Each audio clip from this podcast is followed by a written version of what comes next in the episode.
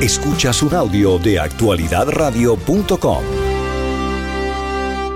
Amigos oyentes de Actualidad Radio, tenemos un dilema con Venezuela porque desde hace tiempo la gente se pregunta hasta cuándo el mm, régimen de Venezuela va a violar los acuerdos a los cuales llega, pero que cuando ve que no les conviene los derriba, los tumba y al final de cuentas ellos se salen con la suya.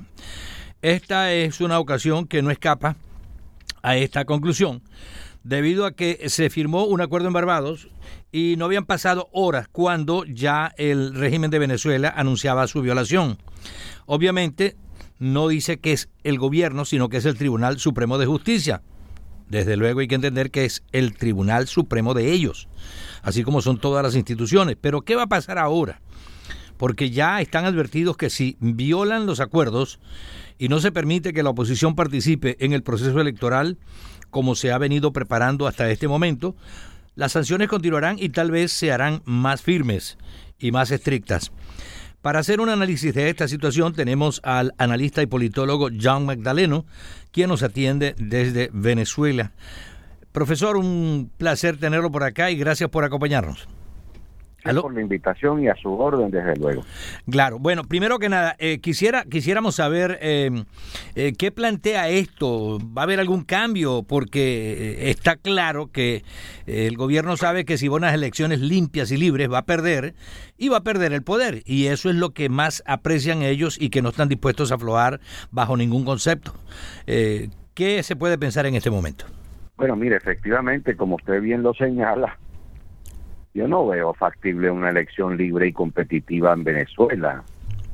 Lo que tenemos en Venezuela, la literatura politológica más reciente, de aceptación internacional inclusive, clasifica el caso venezolano como un tipo de autocracia electoral, en concreto un autoritarismo hegemónico. En autoritarismos hegemónicos no hay elecciones libres y competitivas. Lo que se puede aspirar en esta circunstancia es obviamente mejoras de las garantías, condiciones de la elección presidencial, que es lo que yo creo, por lo menos en el papel, otra cosa evidentemente es eh, su realización, pero al menos en el papel, en el papel es lo que se avanzaba con los acuerdos de Barbados. Respecto de la reacción del gobierno con motivo de la primaria, se rumoran dos cosas. En primer lugar, efectivamente en el seno de la coalición dominante se había debatido qué hacer con la primaria. Había un ala que pensaba que había que detenerla, incluso por intermedio de instituciones públicas. Desde hace no menos de tres meses se sabía que un par de sentencias redactadas ya para intentar paralizar la primaria y obviamente se sabe de intentos de parte del gobierno, o sea, por intermedio de terceros, terceros interpuestos, desde luego, o directamente por intermedio de cuerpos de seguridad del Estado, se sabe de presiones que se ejercieron y amenazas inclusive sobre miembros de la Comisión Nacional de Primarias y de las juntas regionales de primarias. Bueno, tal parece, por tanto, que la tesis que se impuso, al margen de las presiones y la amenaza, es la de permitir la celebración de la primaria. Pero probablemente esto ocurrió porque esa ala de la coalición dominante pensaba que la primaria iba a ser un fracaso es decir, que el volumen de participación de electores iba a ser eh, muy bajo. Incluso, de vuelta, extraoficialmente, estamos hablando de informaciones o rumores, se sabe que esa ala del oficialismo estaba estimando una participación inferior incluso al millón de electores. Bueno, no ocurrió. Lo que ocurrió es que la participación estuvo rondando los 2.500.000, es decir, que se aproximó a los 3 millones con todos los problemas logísticos que hubo, con todas las presiones y amenazas que hubo.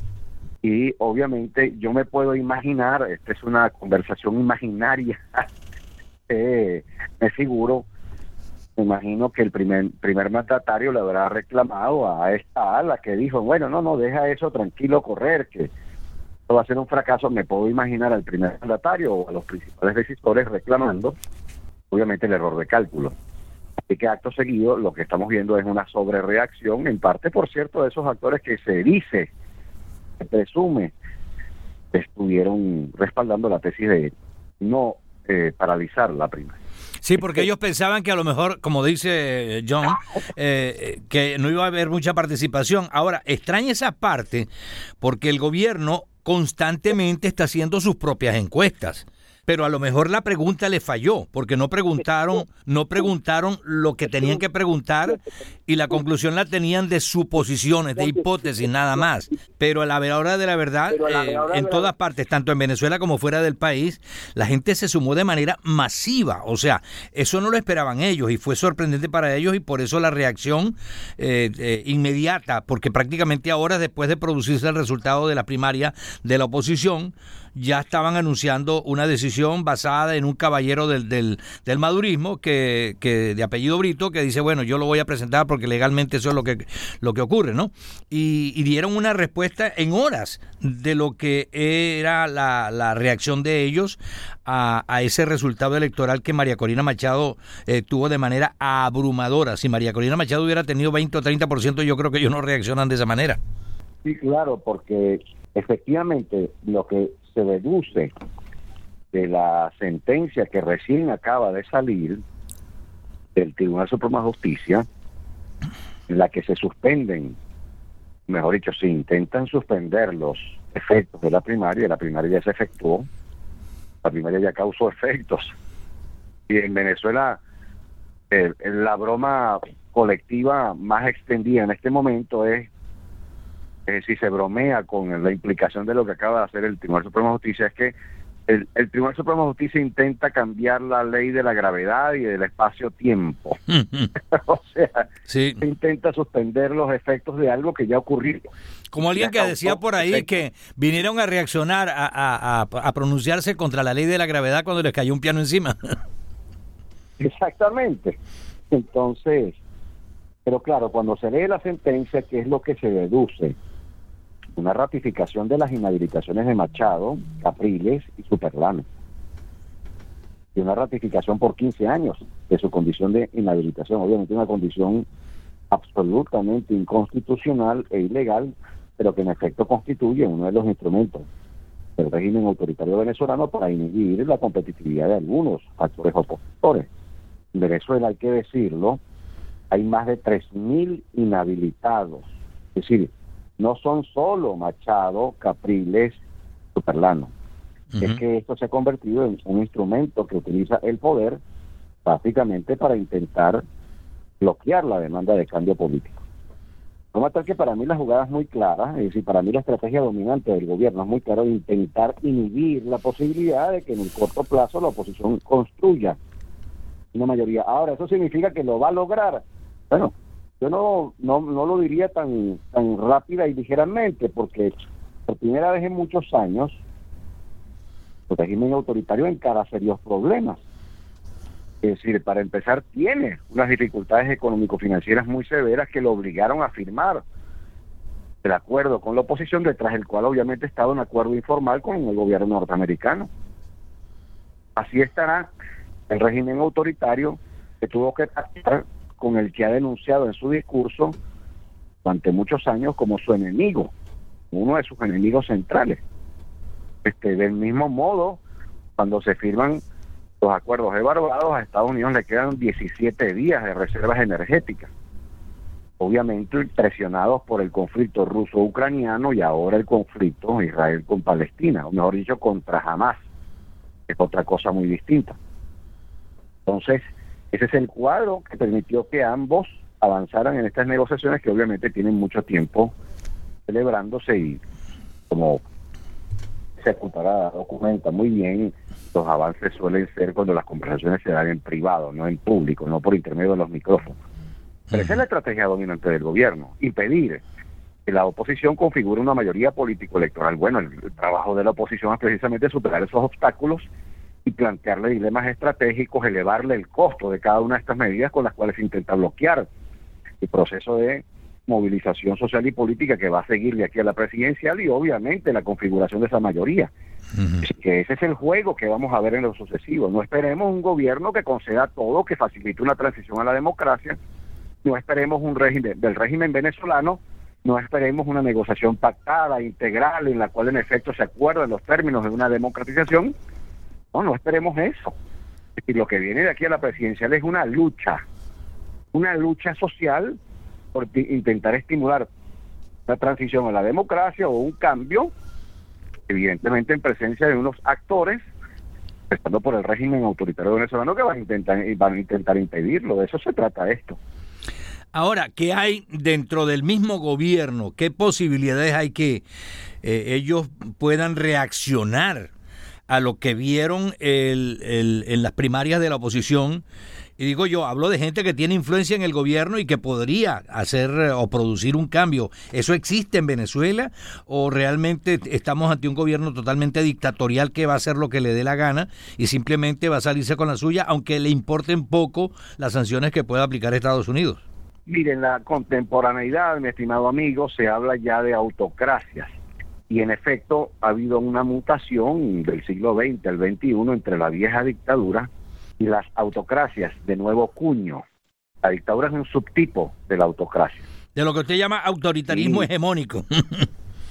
claro, autoritarismo hegemónico es un tipo de autocracia electoral, pero ¿cuál es la gran diferencia o cuáles son las grandes diferencias entre la vieja dictadura y las nuevas autocracias? Para empezar, si vamos a clasificar técnicamente de forma correcta una dictadura, pues el maestro Giovanni Sartori, el legendario politólogo italiano, nos explicó cómo tendríamos que identificarla. La primera cuestión es que el acceso al poder se produce por vía violenta en una dictadura. Típicamente por golpe de Estado o por una invasión extranjera o una intervención militar extranjera. Eso es el primer componente crucial que puede configurar la clasificación de un país como dictadura un régimen político como dictadura. El segundo es que en las dictaduras las dosis de represión son muy elevadas. Voy a poner un ejemplo bastante recordado entre quienes tienen conocimiento sobre el caso argentino, bueno, el, periodo de Videla. Videla quizá fue una de las dictaduras más sangrientas y represivas de toda América Latina en el siglo XX. Entonces ese es un segundo componente muy importante. ¿Qué tienen de distinto las autocracias electorales del siglo XXI en contraste con la vieja dictadura? Bueno, en primer lugar, en autocracias electorales, la elección efectivamente es el dispositivo central que legitima buena parte de las autoridades, empezando por la selección. Eh, eh, eh, buena parte de las decisiones, quise decir, empezando por la selección de las autoridades. ¿Qué es lo que hacen las autocracias? Obviamente manipulan las reglas de juego, pero no suprimen las elecciones, que era lo que usualmente hacían las viejas dictaduras. Suprimían las elecciones, las evadían.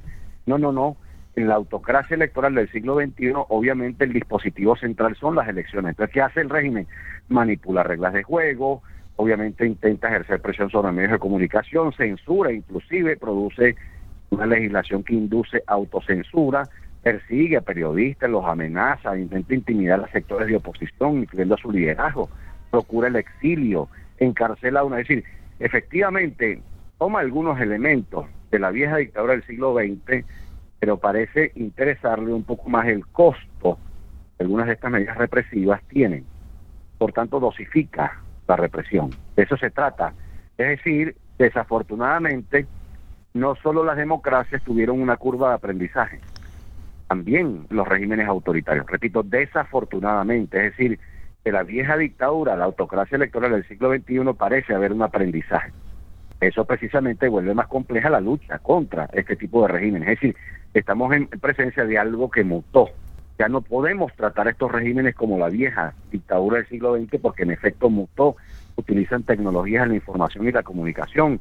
Los autoritarismos que están en el mundo, las autocracias del mundo, comparten experiencias, se apoyan mutuamente, se transmiten know-how, es decir, cooperan entre sí. Es otra dificultad adicional que se agrega. Entonces, claro está, si la elección es el dispositivo central, el gobierno lo que va a intentar es, obviamente, alterar las reglas de juego a su favor. Pero es que acaba de firmar un acuerdo formal y acaba de llegar a otro acuerdo informal, en este último caso con el gobierno norteamericano, cuyo incumplimiento sí puede tener algunos costos. Ya en el Senado norteamericano se produjo una interpelación al secretario de Estado Blinken y hubo una pregunta, está circulando un video en el que el senador Marco Rubio le pregunta explícitamente a Blinken, al secretario Blinken, por la implicación de la conducta del gobierno respecto de la primaria opositora. Bueno, efectivamente ya ese tema se está evaluando en el Senado norteamericano, así que el gobierno está jugando con fuego a la hora de provocar un eventual retiro de las partes en la negociación, o por lo menos una suspensión, o por lo menos, obviamente, una nota de protesta que puede escalar.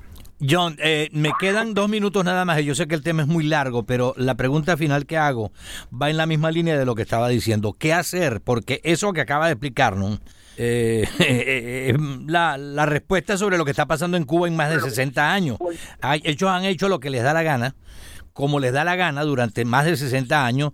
Ellos le están enseñando esa lección a, a los que gobiernan en Venezuela y muchos de los ciudadanos eh, pierden las esperanzas porque dicen, bueno, si en Cuba han hecho eso durante más de 60 años, si ha limpiado las narices con las sanciones de Estados Unidos y de Europa, qué sé yo, entonces, ¿qué puede esperar Venezuela? Porque esta gente, por no dejar el poder, es capaz de hacer lo que sea y mediante esa práctica que nos acaba de explicar, ellos se van a mantener en el poder sin importarle las sanciones, que el pueblo se muera de hambre y que el pueblo siga eh, saliendo a otros países por millones.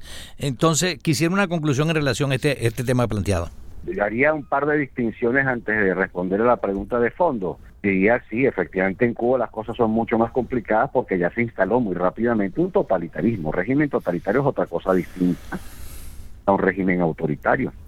Eh, ya entre los años 62 y 63 ya se había cerrado la bóveda del miedo de la que se habla en la literatura cuando se remiten a los casos de totalitarismo. Así que estamos hablando de dos fenómenos distintos y obviamente en Cuba los intentos de promover un cambio político, un cambio de régimen político son mucho más complicados. Ahora, ¿qué se puede hacer en Venezuela que todavía no es un régimen totalitario, que es un régimen autoritario hegemónico? Bueno, evidentemente se puede hacer una cosa central, que es organizar, articular y coordinar a los venezolanos en un gran movimiento social de alcance nacional, porque una coalición de partidos opositores ya no es suficiente para intentar promover la transición a la democracia. De forma tal que lo que puede alentarse en lo sucesivo es un ciclo de movilización que tiene que tener por detrás mayor estructura organizativa. Los ciclos movilizadores en Venezuela no han dejado saldo organizativo. Entonces, esa es parte de las deficiencias que se tienen que encarar de aquí a la elección presidencial. ¿Qué se puede hacer? Bueno, que la gente se involucre en un movimiento social de esta magnitud que debería recoger eh, entre 500 mil activistas y un millón cuando usted construye una fuerza ciudadana, un movimiento social de esta naturaleza, de alrededor de un millón de personas que representa algo así como el 3.5% de la población, es por cierto lo que dice la literatura reciente, que ponen aprietos a regímenes autoritarios, los presiona, le formula dilemas estratégicos. Bueno, cuando usted construye una fuerza de esta naturaleza, obviamente sí está en capacidad de, plantear amenazas y dilemas serios para los factores de poder de la coalición dominante. Así que la estrategia central obviamente es elevarle el costo del régimen autoritario por cada violación, elevárselo. Si hay alguna utilidad del documento, en particular de uno de los acuerdos firmados en Barbados, que es el acuerdo parcial para promover derechos políticos y garantías electorales, si hay alguna utilidad real, es precisamente que el gobierno se compromete con unas condiciones públicamente que ha violado sistemáticamente durante los últimos años, por tanto, como está firmando y comprometiéndose públicamente a eso, este, se está exponiendo a que el costo de incumplimiento sea mayor. Bueno, muy bien, entonces que la oposición insista en esa dirección, que le eleve el costo de los incumplimientos, pero para ello obviamente se requiere mucha organización y movilización. Bueno, um, John, ha sido muy amable, me interesa muchísimo esa explicación que ha dado y lógicamente hay que tenerla en cuenta y es verdad, la movilización es clave en este momento y sobre todo ante un régimen que ha hecho bastante para durar más de 20 años y que lo va a continuar haciendo. Pero vamos a ver qué ocurre. Como dice el refrán por allí, esperemos y veremos. Muchísimas gracias y hasta una próxima oportunidad. A la orden siempre. Feliz día para todos. Gracias. John Magdaleno, analista y politólogo, en vivo y en directo para nuestro programa del día de hoy. Actualidad Radio 1040, una emisora de actualidad Media Group.